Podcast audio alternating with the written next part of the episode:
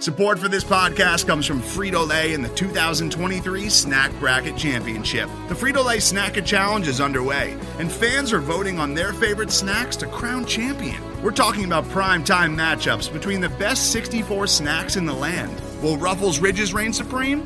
Can Doritos defend their dynasty? Or will Smart Food use their smarts for a surprise upset? Only you can decide.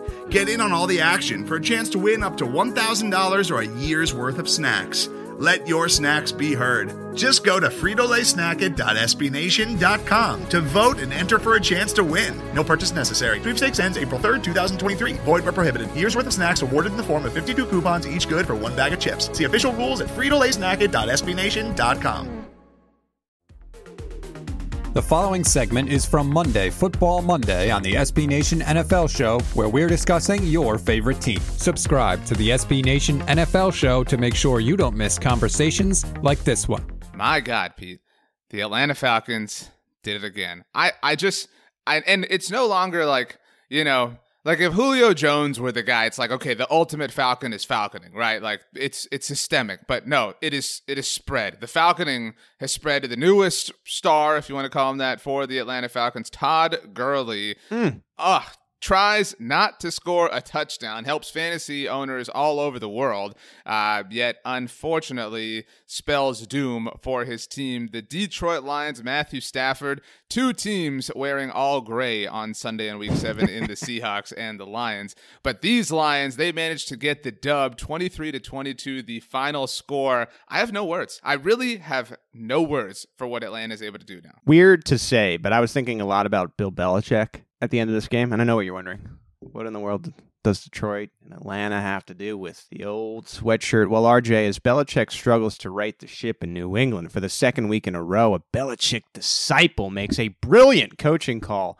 They tricked Todd Gurley allowed him to score a touchdown only to win. They went so far as to like not just make a wide open hole. They were like, let's just trick his mind. We'll touch him as he goes into the end zone. And he couldn't. It was muscle memory. He could not stop himself from going into the end zone. This is awesome. This is goofy. This makes me want to skip work and play Madden all day with a pencil in my ear and a dream.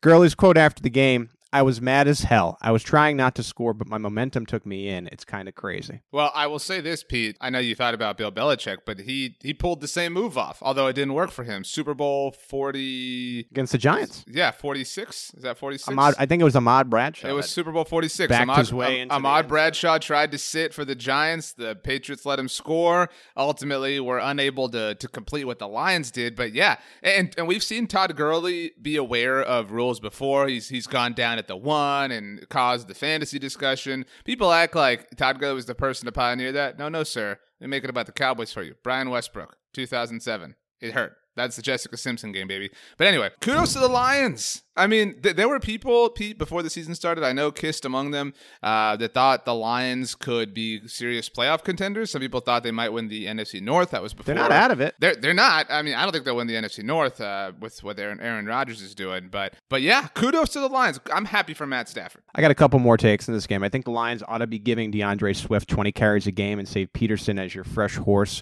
or for short yardage. To me, Swift looks like a running back who, if he can just get into a rhythm, might be one of these Ram like backs that you could see and flash a bit more. Not they play, he plays for the Lions, not the Rams. I understand, but I, I know that, that mm. McVay loves to go with this hot hand type of deal, and sometimes you see different backs emerging out of there, but you need to get in a rhythm to do so. I don't love that they give them 10 carries each either.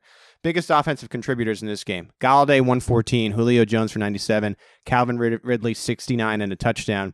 To me, the sign of a star wideout is getting attention and still being able to have production. I thought Ridley did a nice job showing he can still be productive when he's getting the attention two men on him.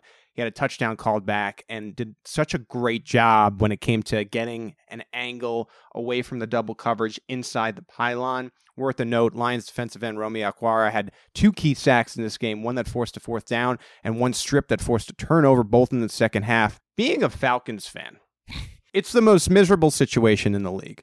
When you're a fan of a team like the New York Jets, for example, you know you're going to lose. It's over you actually maybe want to lose because guess what? Then you're maybe in contention for Trevor Lawrence. It doesn't really feel like Sam Darnold is it. So there's a little bit of like rooting against your own team going on.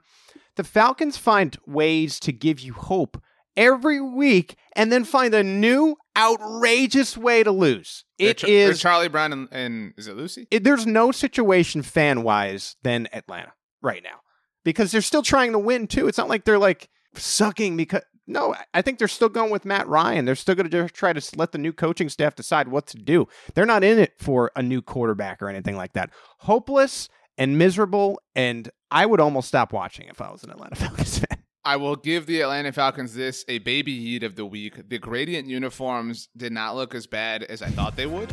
Make sure you don't miss our next conversation by subscribing to the SB Nation NFL show wherever you get your podcasts.